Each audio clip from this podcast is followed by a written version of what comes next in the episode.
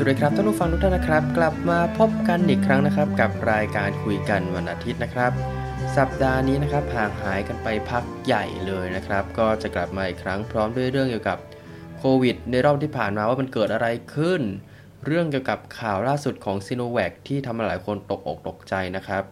เรื่องที่ผมไปฉีดวัคซีนโควิด สิบเก้า มาว่าเป็นยังไงบ้างแล้วก็เรื่องเกี่ยวกับการทำเพลงโฆษณาให้ตรงใจผู้บริโภคนะครับว่าต้องทำอย่างไรเพราะว่าช่วงนี้ก็มีกระแสเพลงโฆษณาออกมาหลายตัวนะครับก็เลยถือโอกาสพูดถึงเรื่องนี้ไปด้วยในตัวเลยนะครับ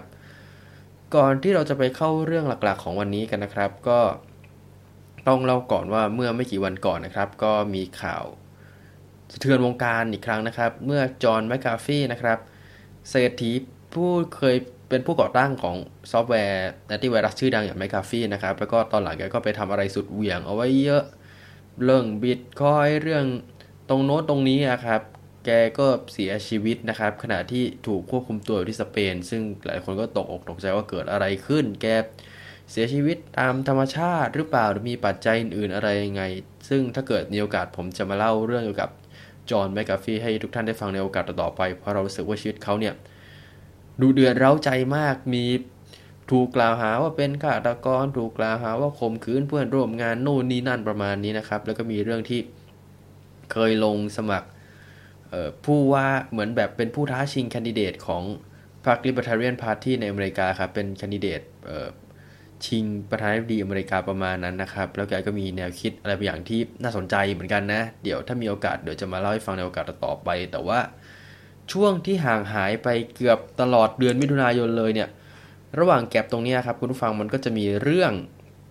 แปลกๆเกี่ยวกับสถานการณ์โควิด สิบเก้า ในบ้านเราเกิดขึ้นอยู่เรื่อยๆนะครับซึ่งถ้าเกิดท่านยังจำกันได้นะครับเจ็ดมิถุนายนที่ผ่านมานะครับเป็นวันดีเดย์เริ่มฉีดวัคซีนปูพรมทั่วประเทศนะครับโดยใช้วัคซีน AstraZeneca นะครับแล้วก็มี Sinovac เข้ามาร่วมด้วยส่วนหนึ่งซึ่งพอถึงวันที่สิบสามมิถุนายนนะครับก็มีเหตุการณ์ดราม่าชวนอกสั่นขวัญหายนะครับเมื่อกระทรวงสาธารณสุขนะครับประกาศใน Facebook ของกระทรวงสาธารณสุขก่อนที่จะลบไปในเวลาไม่นานหลังจากนั้นนะครับลงเป็นรูปเอาไว้เขียนว่ากระทรวงสาธารณสุขจัดสรรวัคซีนตามที่สบค.กำหนดเพื่อส่งไปยังทุกจังหวัดรวมทั้งกรุงเทพมหานครส่วนการจัดสรรวัคซีนไปยังหน่วยฉีดของแต่ละจังหวัดเป็นหน้าที่ของจังหวัดนั้นๆดำเนินการเองซึ่งกระทรวงสาธารณสุขก็แน่นอนครับโดนแบบโอ๊ยปัดความรับผิดชอบโน่นนี่นั่นอะไรอย่างนี้หรือเปล่าบ่ายวันเดียวกันนั่นเองครับทางกรุงเทพมหานครได้โพสต์ในเพจของกรุงเทพมหานครเองระบุหัวโตๆไว้ว่าจากกรณีที่กระทรวงสาธารณสุขแจ้งว่าได้ให้วัคซีนกทม.มาหนึ่งล้านโดสแล้วตามแผนเดือนมิถุนายนจากนั้นก็มีการอธิบายว่าวัคซีนกระจายไปให้เท่าไหร่อะไรยังไงประมาณนี้ก่อนจะมีการเขียนไว้ว่าการจองผ่านระบบหมอพร้อมเป็นการเปิดให้โรงพยาบาลทุกโรงพยาบาลมาช่วยกันฉีดวัคซีนให้กับผู้สูงอายุและกลุ่มเสี่ยงที่เปิดพร้อมกันทั้งประเทศดังนั้นกทม.ไม่ใช่ผู้ควบคุมและผู้ที่จัดสรรวัคซีนซึ่งในเดือนนี้ผู้ที่ลงทะเบียนหมอพร้อมในกทม.มีทั้งสิ้น สี่แสนห้าหมื่น รายทำให้หลายคนตกใจกันอีกว่าทำไมไม่ไปคุยกันเองก่อนที่จะมีการสั่งการดำเนินการอะไรยังไงทำไมถึงต้องมาทะเลาะ ก, กันออกสื่อในเมื่อวัคซีนมันเป็นเรื่องของความเป็นความตายของประชาชนทำไมไม่คุยกันก่อนแล้วแบ่งวัคซีนกันดีๆทำไมมีปัญหาโน่นนี่นั่นประมาณนี้นะครับซึ่งวันเดียวกันนั่นเอง Facebook ของ Facebook เพจหนึ่งที่ชื่อว่า Like อนุทินนะครับก็ได้ระบุว่าอย่าให้คนทำงานกลายเป็นแพะเรื่องการบริหารจัดการวัคซีนนั้นต่างฝ่ายต่างมีหน้าที่ต้องรับผิดชอบตามตัวบทกฎหมายที่กำหนดกระทรวงสาธารณสุขมีหน้าที่ในการจัดหาและกระจายไปตามแผนที่สบค.กำหนดเมื่อวัคซีนถึงพื้นที่ก็เป็นบทบาทของหน่วยงานในพื้นที่นั้นๆต้องบริหารจัดการวัคซีนตามที่แสดงเจตจำนงไปทุกอย่างชัดเจน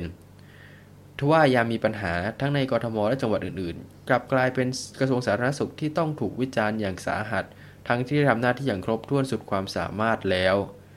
แต่จริงๆก็มีเขียนต่อเรื่องการทำงานเรื่องอะไรประมาณนี้นะครับแต่สรุปโดยรวมก็คือวิกฤตตรงนี้เนี่ย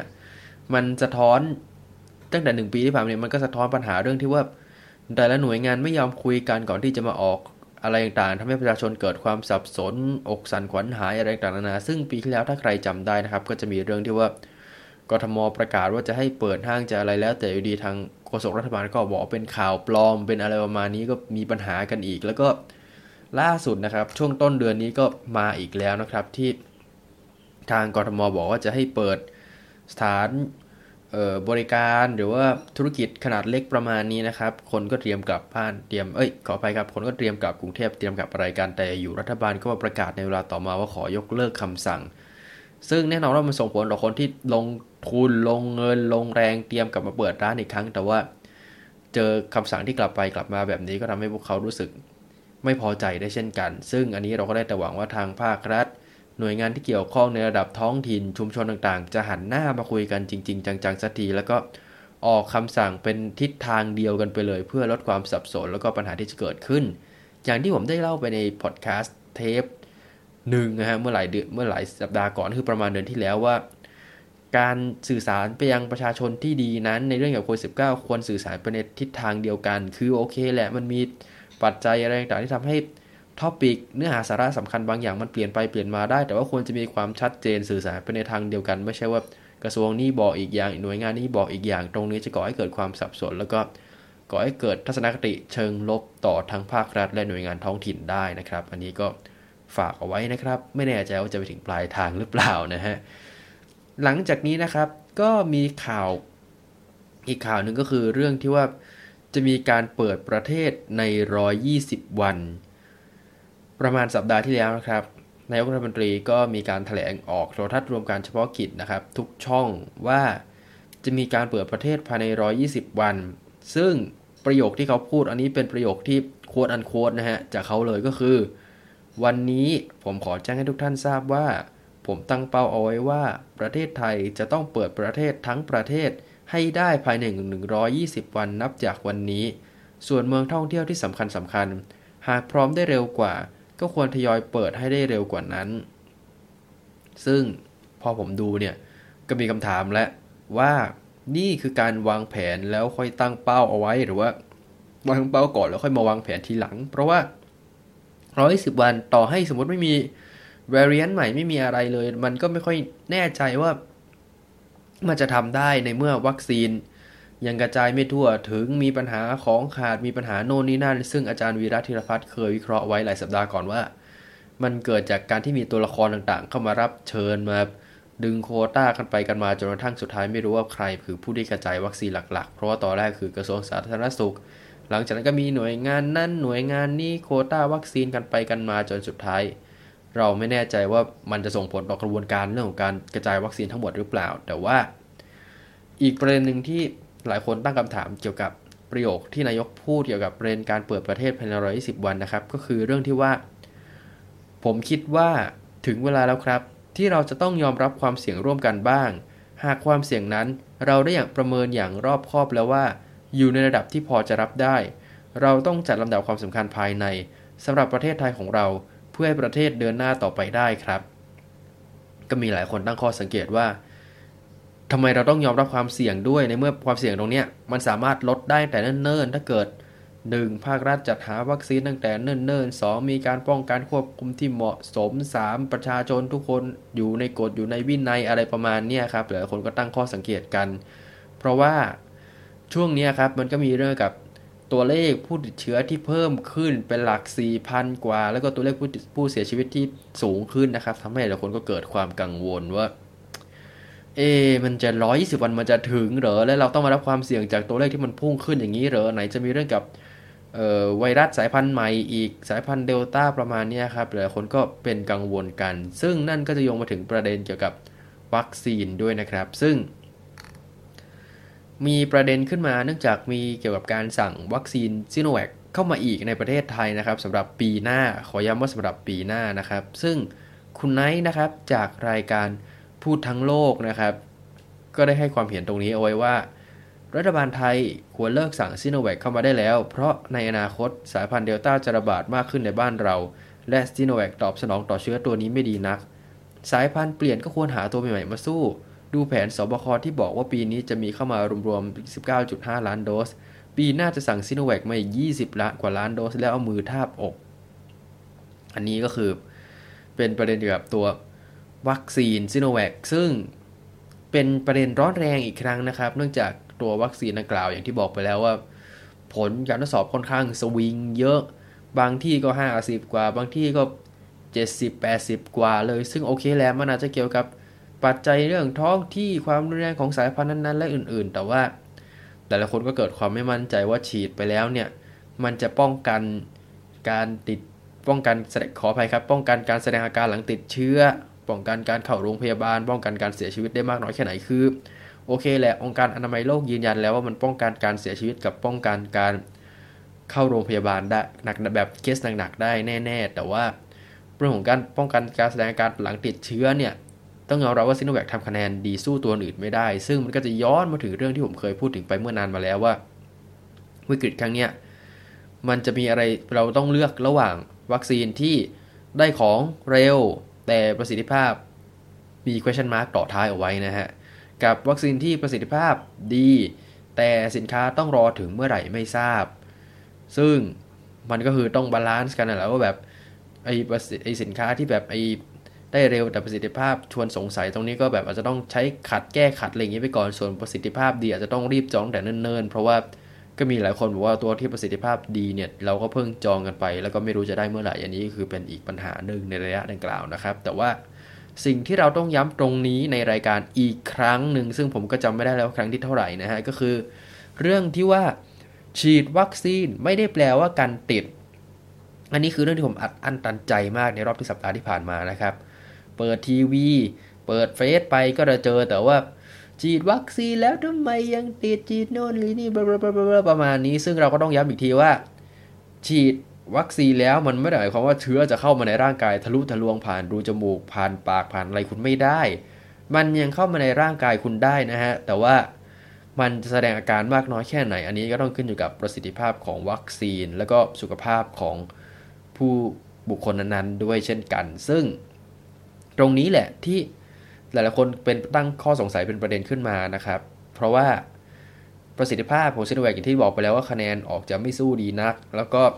ทำให้ตอนนี้นะครับมีคุณหมอบางท่านถูกตั้งข้อสังเกตว่าเป็นเซลล์ขายยี่ห้อนั่นยี่ห้อวัคซีนยี่ห้อนั่นยี่ห้อนี่หรือเปล่าประมาณนี้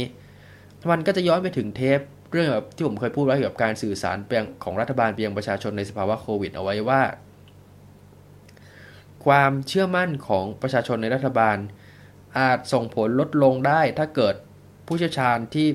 ออกมาพูดเนี่ยถูกมองว่าเป็นเครื่องมือทางการเมืองหรือว่าถูกตั้งข้อสงสัยในแง่ของความน่าเชื่อถือฉะนั้นผู้คนที่ประชาชนเชื่อถือเนี่ยควรจะทำหน้าที่ทั้งในด้านของการสื่อสารประชาชนแล้วก็เป็นคนแนะแนวรัฐบาลด้วยเพื่อไม่ให้ประชาชนคิดว่าประชาไอ้รัฐบาลเนี่ยเป็นคนแนะแนวผู้เชี่ยวชาญคนนั้นเสียเองประมาณนี้นะครับอันนี้ก็คือวิธีที่มีการเขียนไว้ใน paper research เอาไว้แล้วที่ผมเคยเล่าในรายการแต่ว่าเคสของคุณหมอคนดังกล่าวก็ตกเป็นที่พูดถึงอีกครั้งเพราะว่าแบบเออทำไมให้ฉีดซิโนแวคให้อย่างนั้นให้อย่างนี้คือโอเคแหละมองในแง่ของสินค้าที่เรามีก็คือเป็นสินค้าได้เร็วแต่ประสิทธิภาพมันน่าสงสัยจริงและจนถึงวันนี้ยังไม่มีข้อมูลชี้ชัดว่าซิโนแวคป้องกันเอ่อสายพันธุ์ใหม่ๆได้มากน้อยแค่ไหนประมาณนี้ซึ่งเราก็ต้องรอดูกันต่อไปแล้วก็ถ้าเกิดถามผมนะผมอยากให้เอาตัวเลขออกมาเลยดีกว่าว่าป้องกันการแสดงอาการหลังติดเชื้อมากน้อยแค่ไหนโอเคแหละมันอาจจะแต่ละที่อาจจะไม่เท่ากันด้วยปัจจัยอะไรต่างๆนานาแต่เราว่ามันเป็นตัวเลขที่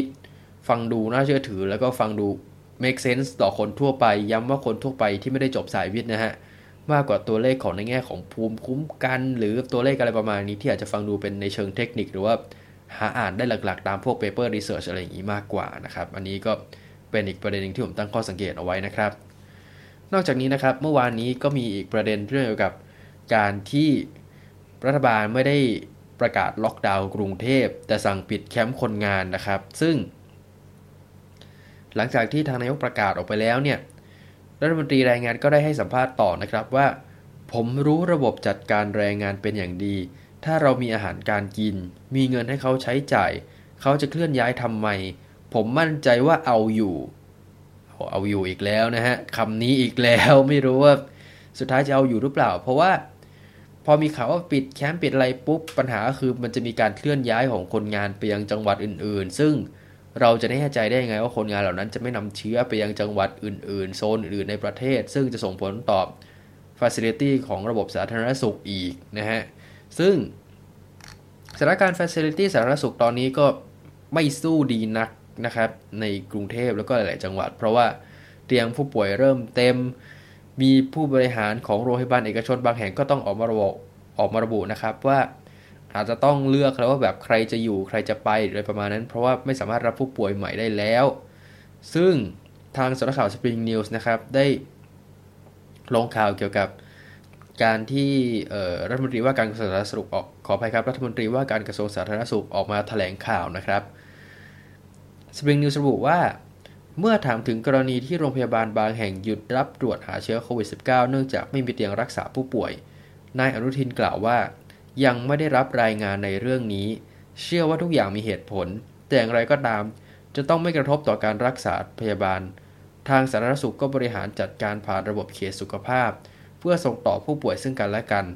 ถ้ามองเป็นกระจุกจะเห็นเป็นความแน่นหนาดูแล้วใกล้น่าจะใกล้จุดที่ไม่เพียงพอแต่ถ้ามองทั้งระบบสาธารณสุขเรายังพอบริหารจัดการได้จำนวนผู้ป่วยที่หายในวันนี้วันละ หนึ่งพันห้าร้อย ถึง หนึ่งพันเจ็ดร้อย คนก็เกิดจากการติดเชื้อในสิบสี่วันย้อนหลังดังนั้นผู้ป่วยใหม่ในวันนี้จะต้องมองไปสองสัปดาห์ข้างหน้าก็จะเห็นผู้ป่วยหายประมาณ สามถึงสี่พัน คนเกิดขึ้นเมื่อถามถึงการส่งต่อผู้ป่วยไปรักษาในโรงพยาบาลสนามต่างจังหวัดนายอนุทินกล่าวว่าทุกอย่างเตรียมพร้อมไว้หมดใช้ระบบสาธารณสุขในการควบคุมดูแล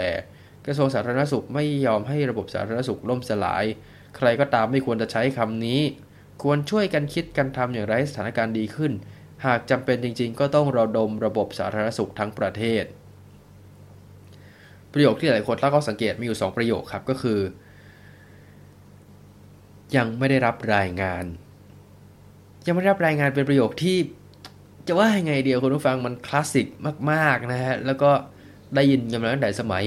โน้นและคุณชาติกอบจิตก็เคยเขียนหนังสือเล่มหนังสือสั้นๆเรื่องนึงแซวเรื่องนี้ว่าทำไมระบบราชการล่าช้าต้องได้รับรายงานต้องนู่นต้องนี่อะไรอย่างนั้นหรือเปล่าแกก็เขียนสนุกดีครับเหมือนเสียสีระบบราชการไทยที่ทุกอย่างล่าช้ากว่าที่ควรจะเป็นแล้วก็อีกประโยคนึงนะครับที่หลายคนตั้งข้อสังเกตก็คือ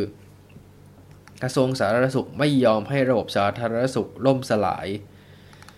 ใครก็ตามไม่ควรจะใช้คำนี้ซึ่งประเด็นก็คือระบบมันมันมีปัญหาจริงๆอ่ะตอนนี้ว่าแบบเตียงผู้ป่วยเต็มมันจะอะไรประมาณนี้เราเข้าใจแต่ประเด็นก็คือจะมีมาตรการในการป้องกันผู้ติดเชื้อยังไงจะมีอะไรยังไงหรือเปล่ามีให้ทานวิตามินหรือสมุนไพรแบบที่หลายคนว่ากันหรือไม่อันนี้เราก็ต้องรอดูกันต่อไปนะครับเพราะว่าหน้าที่หลักตอนเนี้ยก็คือต้องลดจำนวนเอ่อผู้ติดเชื้อให้มากที่สุดเพื่อลดหน้าที่ของบุคลากรทางการแพทย์นะครับซึ่งมันก็ทำให้เรานึกถึงหลายเทปก่อนโน้นเลยนะครับน่าจะประมาณปีที่แล้วที่ในอเมริกาก็จะมีคนกล่าวอ้างกันว่าโอ้ยไม่ต้องกลัวโควิดหรอกหายโอกาสหาย เก้าสิบเก้าจุดหกเปอร์เซ็นต์ อะไรประมาณนี้ครับที่มีตัวเลขออกมาแต่ว่าตัวเลขดังกล่าวเนี่ยมันรวมในแง่ของการที่คุณต้องเข้าโรงพยาบาลไปเพื่อรักษาไปอะไรอย่างนี้ด้วยถ้าโรงพยาบาลเต็มขึ้นมาโอกาสรอดชีวิตของคุณจะต่ำกว่านี้มากและนี่ยังไม่รวมถึงปัจจัยเรื่องเกี่ยวกับสุขภาพที่คุณอาจจะไม่รู้ตัวอีกเช่นโรคแทรกซ้อนโรคอะไรต่างๆซึ่งอาจจะส่งผลให้โรคของท่านหรืออาการของท่านเนี่ยร้ายแรงกว่าปกติก็เป็นได้นะครับอันนี้ก็คือข้อเท็จจริงที่เกิดขึ้นณเวลานี้นะครับซึ่งผมก็ต้องย้ำอีกกับทุกท่านอีกครั้งนึงว่าที่เราเอาเรื่องที่หลายคนอาจจะทราบดีแล้วเนี่ยมาเล่าในรายการอีกครั้งนึงก็เพื่อที่ว่าจะไม่ได้เป็นบันทึกในเชิงประวัติศาสตร์ว่าในรอบสองสัปดาห์ที่ผมหายไปเนี่ยมันเกิดอะไรขึ้นบ้างเกี่ยวกับการรักษาประชาชนเกี่ยวกับระบบสาธารณสุขเกี่ยวกับโควิดหรืออะไรก็ตามซึ่งมันก็มีปมหลายอย่างที่ค่อนข้างคาใจสำหรับใครหลายๆคนเหมือนกันนะฮะซึ่งเราก็ต้องรอดูกันต่อไปว่าสถานการณ์มันจะดีขึ้นไหมหนึ่งร้อยยี่สิบวันจะเลื่อนไปเป็นอีกกี่วันรวมถึงอะไรหลายอย่างมันจะเปลี่ยนไปจากตรงนี้มากน้อยแค่ไหนซึ่งเราก็ต้องย้ำอีกทีว่าเป็นกำลังใจให้กับบุคลากรทางการแพทย์และก็สาธารณสุขทุกท่านจบศึกตรงนี้แล้วอย่าลืมดูแลเกี่ยวกับระบบ เอ่อ เงินเดือนสวัสดิการชีวิตคุณภาพความเป็นอยู่ของเขาด้วยเขาคือทหารผ่านศึกจากสงครามตรงนี้นะฮะเราต้องดูแลเขาให้ดีๆเพราะว่าก็มีหลายคนบอกว่าของปีที่แล้วยังไม่ได้เลยก็ต้อง อย่าลืมนะครับต้องจูงใจบุคคลเหล่านี้ให้ทำงานต่อไปในระบบดังกล่าวนะฮะถ้ายังไม่อยากให้พวกเขาไหลไปอยู่โรงพยาบาลเอกชนหรือว่าต่างประเทศหรืออะไรก็ตามอย่าคิดถึงระยะยาวด้วยฮะพูดง่ายๆดีกว่าโอเคครับนอกจากนี้นะครับเดี๋ยวอีกประเด็นนึงนะครับที่เราต้องพูดถึงกันนะครับก็คือเรื่องเกี่ยวกับตัว Sinovac นะฮะ Sinovac ตกเป็นข่าวอีกครั้งหนึ่งนอกเหนือจากเรื่องภายในประเทศเราแล้วเนี่ยก็จะมีอีกประเด็นนึงที่ทางเว็บไซต์ Fortune นะฮะเคยพูดเอาไว้ตั้งแต่ประมาณแปดมกราคมแล้วแต่ว่ามันก็กลับมาเป็นประเด็นอีกครั้งในบ้านเรานะครับหลังจากที่มีคนไปขุดคุยปมว่าในอดีตนะครับมีเรื่องเกี่ยวกับคอร์รัปชันเกิดขึ้นในบริษัท Sinovac นะครับสรุปเร็วๆเลยก็คือมีเรื่องที่ว่าปีสองพันสิบหกมีการตัดสินลงโทษเจ้าหน้าที่ที่รับสินบนจากบริษัท Sinovac เป็นจำนวน ห้าแสนเหรียญสหรัฐนะครับซึ่งทางผู้ก่อตั้ง Sinovac นะครับก็ยอมรับในชั้นศาลว่ามีการจ่ายเงิน แปดหมื่นสามพันเหรียญให้กับเจ้าที่สาธารณสุขนะครับของทางจีนเพื่อเกี่ยวกับใบอนุญาตวัคซีนณเวลานั้นนะครับซึ่งส่งผลให้ราคาหุ้นในอเมริกาของ Sinovac ตกลงไปณเวลาดังกล่าวนะครับแล้วก็นอกจากนี้ก็มีเรื่องที่ว่ามีกลุ่มผู้ถือหุ้นพยายามจะยึดบริษัทคืนจากผู้ก่อตั้งคนดังกล่าวนะครับมีบุกเข้าไปในบริษัทมีอะไรประมาณนี้ด้วยนะฮะแล้วก็แต่ละคนก็ตั้งคำถามกันรายละเอียดเต็มๆอ่านได้ในเว็บ Fortune นะครับแต่ว่าที่เกิดขึ้นหลังจากนั้นก็คือจะมีการโต้เถียงกันแล้วว่าแบบเฮ้ยดีวัคซีนรอบนี้จะแน่ใจได้ไงว่ามันจะไม่มีเหตุการณ์แปลกๆแบบนี้อีกขณะที่อีกฝ่ายก็จะอ้างว่าแบบอุ๊ยไฟเซอร์ยังโดนฟ้องโดนอะไรประมาณนี้ได้เลยประมาณนี้ครับซึ่งโอเคแหละไฟเซอร์มีคดีเกี่ยวกับสินบนอะไรไม่ชอบมาพากลตรงนี้จริงแต่ว่าประเด็นที่เราต้องติดตามหลังจากนี้ก็คือสุดท้ายแล้วเนี่ยดีลวัคซีนของทุกบริษัทเนี่ยมันโปร่งใสมากน้อยแค่ไหนจริงๆผมไม่อยากให้แบบแค่ซีโนแวคหรือแค่ไหนนะเอาทุกยี่ห้อเลยเพราะว่าอย่างที่ผมได้เล่าไปแล้วว่าเรื่องวัคซีนเนี่ยมันไม่ใช่แค่สุขภาพอย่างเดียวมันจะรวมไปถึงเรื่องของการทูตเรื่องของการล็อบบี้ policy ในแง่ของสาธารณสุขในแต่ละประเทศระหว่างบริษัทยากับกระทรวงสาธารณสุขของประเทศนั้นๆแล้วก็รวมไปถึงเรื่องของการที่บริษัทยาต้องการจะดึงประชาชนเอ้ยขอไปครับดึงกลุ่มที่มีศักยภาพเนี่ยเข้ามาทำงานในบริษัทมันจะมีประมาณ สามถึงสี่ เรื่องหลักที่เกี่ยวข้องกับวัคซีนตรงนี้ด้วยย้อนฟังในเทปเก่าของคุยกันวันอาทิตย์ได้นะครับซึ่งเราก็ต้องรอดูต่อไปว่าทาง Sinovac จะออกมาแก้ตัวยังไงในประเด็นดังกล่าวนะฮะโอเคครับคุณผู้ฟังเรื่องถัดไปนะครับที่เราจะเล่ากันในวันนี้นะครับก็คือเรื่องเกี่ยวกับประสบการณ์การฉีดวัคซีนของผมเองนะครับซึ่งผมก็ได้เขียนไว้ในเฟซเมื่อหลายสัปดาห์ก่อนนะครับแต่ว่ายังไม่ได้มีโอกาสมาเล่าให้กับคุณผู้ฟังได้รับทราบกันนะฮะก็คือวัคซีนตัวที่ผมฉีดเนี่ยคือ AstraZeneca นะครับซึ่งเอาเข้าจริงก็เป็นหนึ่งในสองวัคซีนที่ผมเชียร์นะนอกจาก Sputnik V หลังจากโอเคซึ่งจริงๆผมไปฉีดที่โรงพยาบาลเอกชนแห่งหนึ่งซึ่งตรงนั้นก็ไม่ค่อยมีอะไรให้พูดถึงมากมายเท่าไหร่แต่ว่าสิ่งที่ต้องพูดถึงกันก็คือเรื่องกับอาการข้างเคียงหลังฉีดที่ค่อนข้างดุเดือดนะฮะพอถึงบ้านหลังจากฉีดปั๊บก็ไม่ได้มีอาการอะไรผิดสังเกตอะไรมากมายนักจนกระทั่งหกชั่วโมงผ่านไปก็จะเริ่มรู้สึกมึนๆหัวนิดหน่อยแล้วอาการที่เหมือนจะง่วงแต่มันก็ไม่ง่วงฮะก็คือกึ่งๆอุปทานว่าตัวเองง่วงแต่ว่าคืนนั้นผมหลับๆตื่นๆถี่มากแล้วก็รู้สึกเหมือนฝันร้ายอะครับแล้วก็รู้สึกเหมือนร้อนๆหนาวๆในผ้าห่มแต่ก็ไม่ได้มีอาการรู้สึกว่าเพลียหรืออะไรเหมือนเป็นตอนเป็นไข้รอบก่อนเราก็เลยไม่ได้คิดอะไรเช้าวันถัดมาก็เลยตื่นลงมาวัดไข้กะว่าถ้าไม่มีไข้ก็ไปทำงานต่อแต่ไข้ที่เจอก็คือ สามสิบแปดจุดห้าองศาเซลเซียสนะครับก็เลยเป็นอันว่าวันนั้นเนี่ยก็ต้องอยู่บ้านกันไปตามระเบียบบรรยากาศการทำงานของวันนั้นที่ตอน work from home ฮะก็คืออ่อนเพลียคิดงานไม่ค่อยได้ก็พิมพ์โน่นพิมพ์นี่แล้วก็มีแอบหลับบ้างนิดๆหน่อยๆนะครับแล้วก็สมรรถภาพในการทำงานก็หายไปพอสมควรเลยทานพาราเซตามอลไปครบแปดเม็ดนะฮะตามโควต้าต่อวันนะครับเพราะว่ามันก็มีอาการไข้อยู่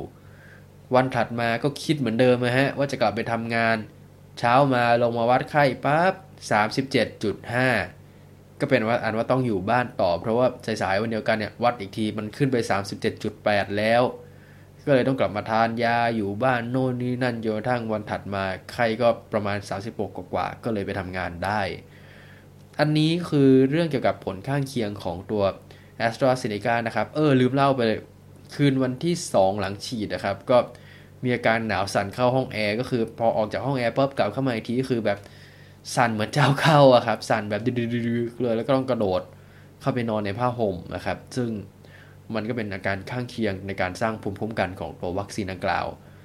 ถ้าเกิดมีโอกาสฉีดเข็มที่สองอีกก็เดี๋ยวจะมาเล่าให้ฟังนะครับว่าผมจะรับมือกับมันอะไรยังไงแล้วก็จะมีอาการแบบนี้หรือเปล่านะครับก็เดี๋ยวมาเล่าให้ฟังกันนะครับโอเคครับมาถึงประเด็นหลักของเทปรายการวันนี้นะครับก็คือเรื่องกับเพลงโฆษณานะครับตั้งแต่เดือนมกราคมที่ผ่านมานะครับหลายท่านอาจจะโดนเพลงโฆษณาหลายเพลงจู่โจมท่านโดยรู้ตัวหรือไม่รู้ตัวก็ตามแต่ว่าก็มีหลายเพลงที่ติดหูติดตาติดใจท่านไปแล้วนะครับเราลองย้อนอดีตไปฟังเพลงโฆษณาเหล่านี้กันดูนะครับทำยังไงเล่าเธอผมนางงามแสนงามนุ่มลื่นสวยจัง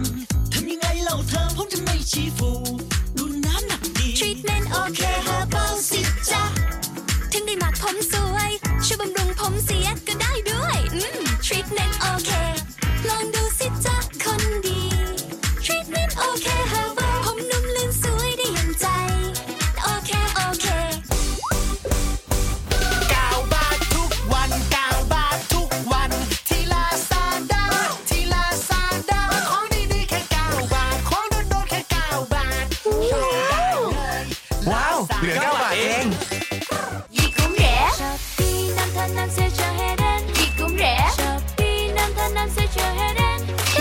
Shopee busy set on hair, busy free, shop condom, Shopee sell, sell, set on my head and you cũng rẻ. Shopee năm tháng năm sẽ cho head and you cũng rẻ. Shopee năm tháng năm sẽ cho head and you cũng rẻ. Shopee busy set on hair, busy free, shop condom, Shopee sell, sell, set on my head.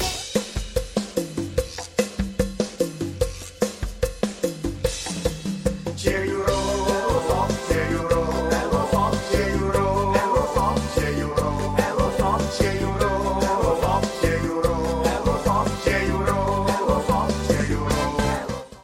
นั่นคือเพลงโฆษณาสี่เพลงนะครับประกอบด้วย โอ เค Herbal นะครับแล้วก็มี Lazada เก้าบาทนะครับซึ่งอันนี้คุณแม็กจากวงภูมิจิตเป็นคนแต่งเนื้อนะฮะแล้วก็มีเพลงโฆษณา Shopee นะครับซึ่งเวอร์ชันที่ผมเอามาเปิดเนี่ยเป็นเวอร์ชันเวียดนามเผื่อท่านยังไม่ทราบนะครับโฆษณา Shopee ไอ้ที่บอกมีโปรดีวันที่สิบห้าอะไรเนี่ยฟุตเทจโฆษณามาจากของประเทศเวียดนามแต่ประเทศที่เป็นต้นกำเนิดจริงๆอ่ะคือสิงคโปร์ซึ่งผมก็ไม่เข้าใจเหมือนกันว่าทำไมไม่ใช้ฟุตเทจสิงคโปร์นะฮะเขาไปใช้ฟุตเทจของเวียดนามแทนแล้วก็นางเอกโฆษณาแล้วก็คนที่ร้องเพลงประกอบมาเนี่ยเป็นสมาชิกวง เอส จี โอ สี่สิบแปดซึ่งคือเหมือน บี เอ็น เค บ้านเราครับก็คือเป็นวงน้องสาวของวง เอ เค บี สี่สิบแปดแล้วก็สมาชิกคนดังกล่าวที่อยู่ในโฆษณาคือ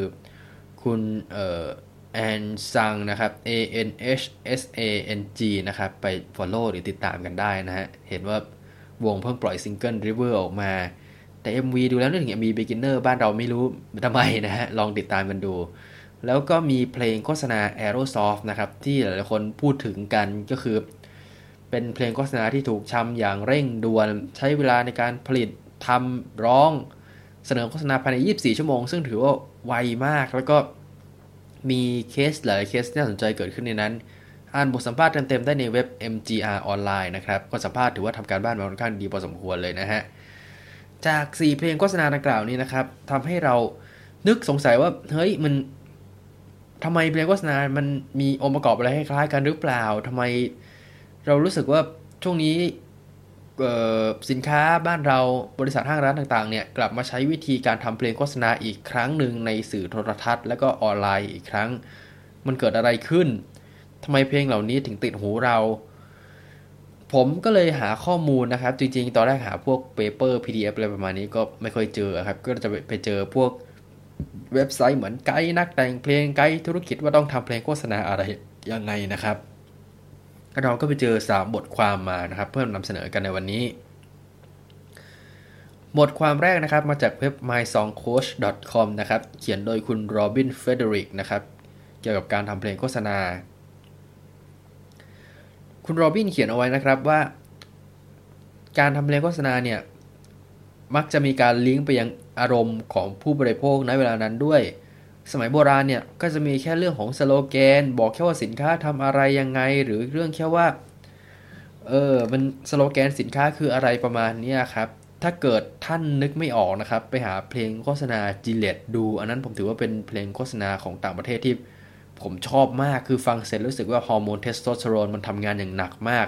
รู้สึกว่าแบบเออมันคือสินค้าผู้ชายจริงๆอ่ะใช้เพลงบัลลาดร็อกแล้วก็สื่อว่าแบบ the best the man can get คือยัดสโลแกนลงไปในเพลงเลยแล้วมันเพลงก็ติดหูมากๆนะครับ You're looking sharp You're looking good You've come so far We know how to make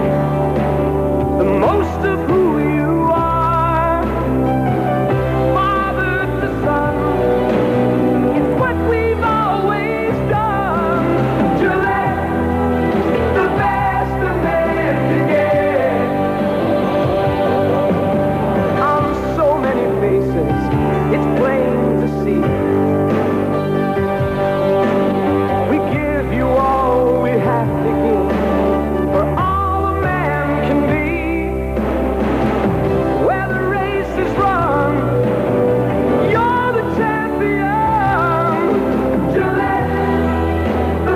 Contour Plus with lubricating strip for the best a man can get โอเคครับหลังจากที่ได้ฟังตัวอย่างเพลงโฆษณาตะกี้ไปแล้วเนี่ยหลายคนก็คงจะสังเกตว่ามันเกี่ยวกับเรื่องของอารมณ์เรื่องกับโทนของตัวสินค้าที่ทางเอ่อเอเจนซี่โฆษณาแล้วก็เจ้าของสินค้าต้องการสื่อสารไปยังผู้บริโภคด้วยซึ่งอันนี้ก็คือเป็นอีกองค์ประกอบนึงของการทำเพลงโฆษณาที่ประสบความสำเร็จแต่ว่าถ้าเกิดท่านไม่ใช้เวนี้ท่านอาจจะไปเอาเพลงที่มีอยู่แล้วเนี่ยแล้วอารมณ์มันได้มันลิงก์กับตัวสินค้าด้วยมาใช้ประกอบโฆษณากันก็ได้นะครับสมัยก่อนบ้านเราก็มีนะฮะช่วงทศวรรษที่แปดสิบถึงประมาณ สองพัน ต้นๆนะฮะจะเป็นยุคที่ใช้เพลงโฆษณาลักษณะดังกล่าวกันเช่นเพลงเอ่อ Groovy Kind of Love ของ Phil Collins นะครับก็เคยเอามาใช้ประกอบโฆษณารถ Volvo ในบ้านเราด้วยซึ่งเนื้อโฆษณาก็จะออกแนวโรแมนติกโน่นนี่นั่นอะไรประมาณนี้ก็ว่าไปนะครับทีนี้มาถึงเรื่องกับการทำเพลงโฆษณานะครับคุณโรบินนะครับได้เขียนเอาไว้นะครับว่าปัจจัยแรกเลยก็คือเนื้อร้องจะต้องมีอารมณ์โทนเดียวตลอดทั้งเพลงไม่ได้กลับอารมณ์ไปมาประมาณนั้นซึ่งเราก็ต้องดูกับคุยเหมือนคุยกับทางบริษัทเจ้าของสินค้าครับว่าต้องการให้สินค้าของตนออกมาแนวสดใสร่าเริงหรูดูมีระดับหรือว่าอารมณ์ประมาณไหนนะครับเพื่อที่จะได้นำมาสื่อสารเป็นเพลงโฆษณาต่อไปนะครับซึ่งมันก็จะคล้ายๆกับเคสของสินค้าในบ้านเราครับโอเคเฮอร์เบิร์ตก็คือคงไม่ได้แบบมาฮีฮาตลกหรืออะไรประมาณนั้นก็เลยแบบทำออกมาแบบดูดีเหมาะสำหรับผู้หญิงทันสมัยประมาณนั้นแล้วก็ของ Lazada ก็จะเป็นแบบเหมือนเจาะกลุ่มคนรุ่นใหม่ขึ้นมาหน่อยมีพรีเซนเตอร์ที่ตอบโจทย์วัยรุ่นแล้วก็มีเพลงโฆษณาที่ตลกแล้วก็ร้องได้ค่อนข้างง่ายนะครับแล้วก็เอ่อของ Aerosoft ก็จะเน้นไปในโทนสามชาติซึ่งในบทสัมภาษณ์ใน เอ็ม จี อาร์ Online ทางผู้แต่งเพลงเขาระบุไว้ว่าเป็นเป็นแนวเพลงที่น่าจะเข้าถึงคนไทยได้มากที่สุดนั่นเองนะครับก็เลยเลือกโทนดังกล่าวแล้วมันก็เหมาะกับการแข่งขันกีฬาที่มีความสนุกสนานประมาณนี้ด้วยครับก็เลยเลือกทำโทนเพลงแบบประมาณสามชาติฮะนอกจากนี้นะครับในด้านของภาษาของการเขียนเพลงเนี่ยก็ต้องมีการใช้ภาษาที่กระตุ้นอารมณ์ผู้ฟังด้วยนะครับก็คืออย่าง Aerosoft เนี่ยก็คือแบบใช้คำว่าเชียร์ยูโร Aerosoft เชียร์ยูโร Aerosoft ก็คือมันจะคล้ายเพลงเชียร์ฟุตบอลซึ่งมันก็กระตุ้นอารมณ์สนุกสนานในตัวผู้ฟังได้ระดับหนึ่งนะครับประมาณนี้เลยประเด็นถัดไปเรื่องของการทำดนตรีแล้วก็เนื้อร้องนะครับก็คือทำทำนองเพลงให้ง่ายและติดหูนะครับซึ่งในบทความเขาระบุนะครับว่าเพลงกล่อมเด็กฝรั่งเนี่ยก็คือตัวอย่างที่ดีของการทำ เอ่อ เพลงนะครับโฆษณาว่าแบบต้องติดหูต้องอะไรยังไงมันก็เลยเหมือนของ Lazada กับของ Shopee อ่ะครับมันก็เหมือนเพลงที่เด็กเอามาร้องนะฮะกาวบาทุกวันกาวบาทุกวันก็นิ้วโป้งอยู่ไหนนิ้วโป้งอยู่ไหนแบบเดียวกันเลยอ่ะครับก็คือมันจะส่งผลตอบให้ผู้ฟังติดหูมากขึ้นให้อะไรประมาณนี้ด้วยนั่นเองนะครับแล้วก็ Production Production ถ้าเกิดเป็นเพลงโฆษณาสั้นๆง่ายๆท่านสามารถอัดเองได้ที่บ้านก็คือใช้กลองโปรแกรมคีย์บอร์ดอะไรประมาณนี้ได้เลยประมาณนี้แต่ว่าสิ่งที่ต้องจำไว้ก็คือโฆษณาเหล่านี้ท่านจะต้องนำไปออกอากาศทีวีด้วยฉะนั้นการที่ท่านใช้โทรศัพท์มือถืออัดหรืออะไรประมาณนี้ก็อาจจะคุณภาพดีสู้การใช้ไมโครโฟนอัดหรืออะไรประมาณนี้ไม่ได้อันนี้ก็ต้องเป็นอีกสิ่งที่ ต้องระวังนะครับในแง่ของคุณภาพของเสียงที่จะนำไปออกอากาศด้วยแล้วก็ถ้าเกิดท่านทำเพลงโฆษณาแล้วผลงานออกมาดีหรือเป็นเพลงโฆษณาในบรรเลงอย่าลืมเอาเพลงของท่านไปลงใน Music Library ด้วยนะครับ Music Library ก็คือเหมือนเป็นบริษัทที่ให้คนอัปโหลดเพลงหรือส่งเพลงของตัวเองไปแล้วก็ลูกจะมีลูกค้าคนอื่นที่เอาเพลงของท่านไปใช้งานประกอบโฆษณาประกอบนู่นประกอบนี้ด้วยซึ่งข้อดีก็คือเพลงของท่านก็จะ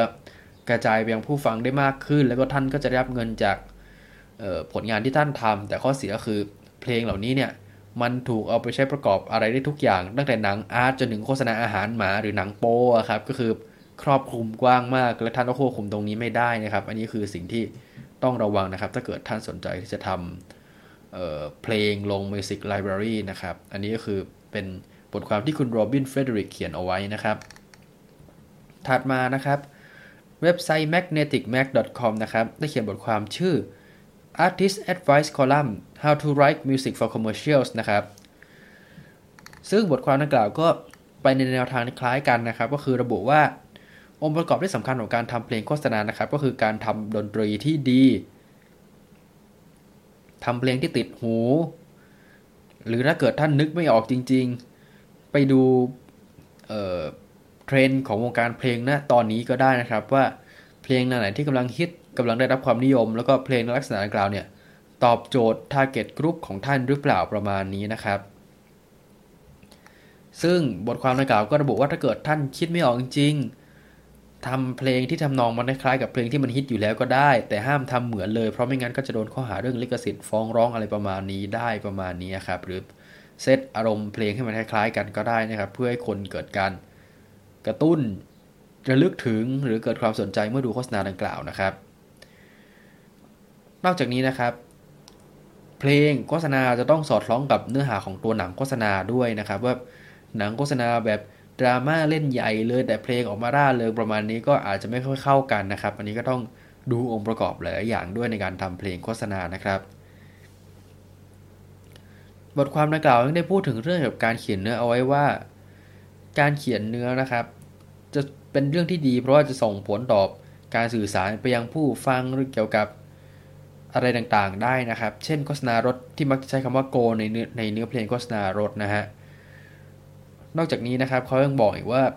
ความยาวของเพลงเนี่ยควรอยู่ที่ประมาณสิบห้าวินาทีถึงหนึ่งนาทีตามความยาวของหนังโฆษณาครับไม่ควรเขียนแบบสิบห้านาทีหรืออะไรประมาณนั้นเพราะมันจะโดนตัดแน่ๆฮะแล้วมันก็ไม่ได้สื่อสารไปยังผู้บริโภคแบบ Impact พอสมควรอีกบทความนึงที่พูดถึงเรื่องนี้เอาไว้นะครับก็คือเรื่องเกี่ยวกับ How to make jingles and phrases โดยเว็บ สมอล บิสิเนส ดอท ชron ดอท คอม นะครับบทความดังกล่าวก็เหมือนเป็นการขมวดปมประเด็นหลายประเด็นที่สองบทความดังกล่าวได้ระบุเอาไว้นะครับประเด็นแรกนะครับก็คือเพลงโฆษณาของท่านควรตอบโจทย์ target group ของคุณว่าลูกค้าของคุณเป็นใครแล้วก็ทำเพลงตอบสนองความต้องการของเขาซึ่งเขาก็ได้ระบุเอาไว้ว่าเพลงเด็กน่ารักฟังสบายซาฟิงโกไม่ลิ้นอะไรประมาณนี้อาจจะไม่ตอบโจทย์สำหรับวัยรุ่นและเพลงแรปก็อาจจะไม่ตอบโจทย์สำหรับสินค้าที่ถ่ายกรุ๊ปเป็นผู้ใหญ่อ่านมาถึงประโยคนี้ผมอดนึกถึงโฆษณาพัดลมยี่ห้อหนึ่งไม่ได้นะครับที่ให้คุณตั้ง Bad Voice มาแรปโฆษณาพัดลมนะฮะซึ่งเราก็รู้สึกว่าแบบเฮ้ยมันใช่ target group หรือเปล่า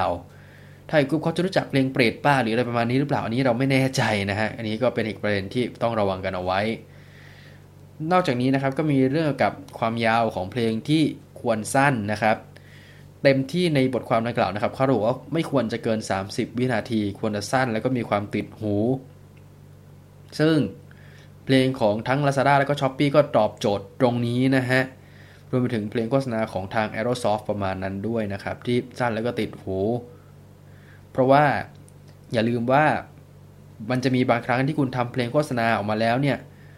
จะต้องมีเสียงอ่านสปอตกลบด้วยนะครับก็คือเหมือนไม่ได้แบบทำเพลงลากยาวจนจบเลยมันจะมีบางเคสเหมือนของ Shopee หรือ Lazada ที่เพลงดังไปสักพักก็จะมีเสียงโฆษกประกาศว่าเออลดวันนี้ถึงเท่านี้ที่เว็บนี้เท่านั้นอะไรประมาณนี้ครับก็จะมีการอ่านทับด้วยฉะนั้นก็ต้องระวังในประเด็นนี้ด้วยเช่นกันนะครับนอกจากนี้นะครับบทความดังกล่าวก็ยังระบุว่าควรมีท่อนที่ แต่ละคนจำได้คืออาจจะเป็นท่อนฮุกหรือเป็นท่อนที่ง่ายต่อการจดจำเช่นเชียร์ยูโร Aerosoft ทำอะไรเล่าเธอผมได้งามแสนงาม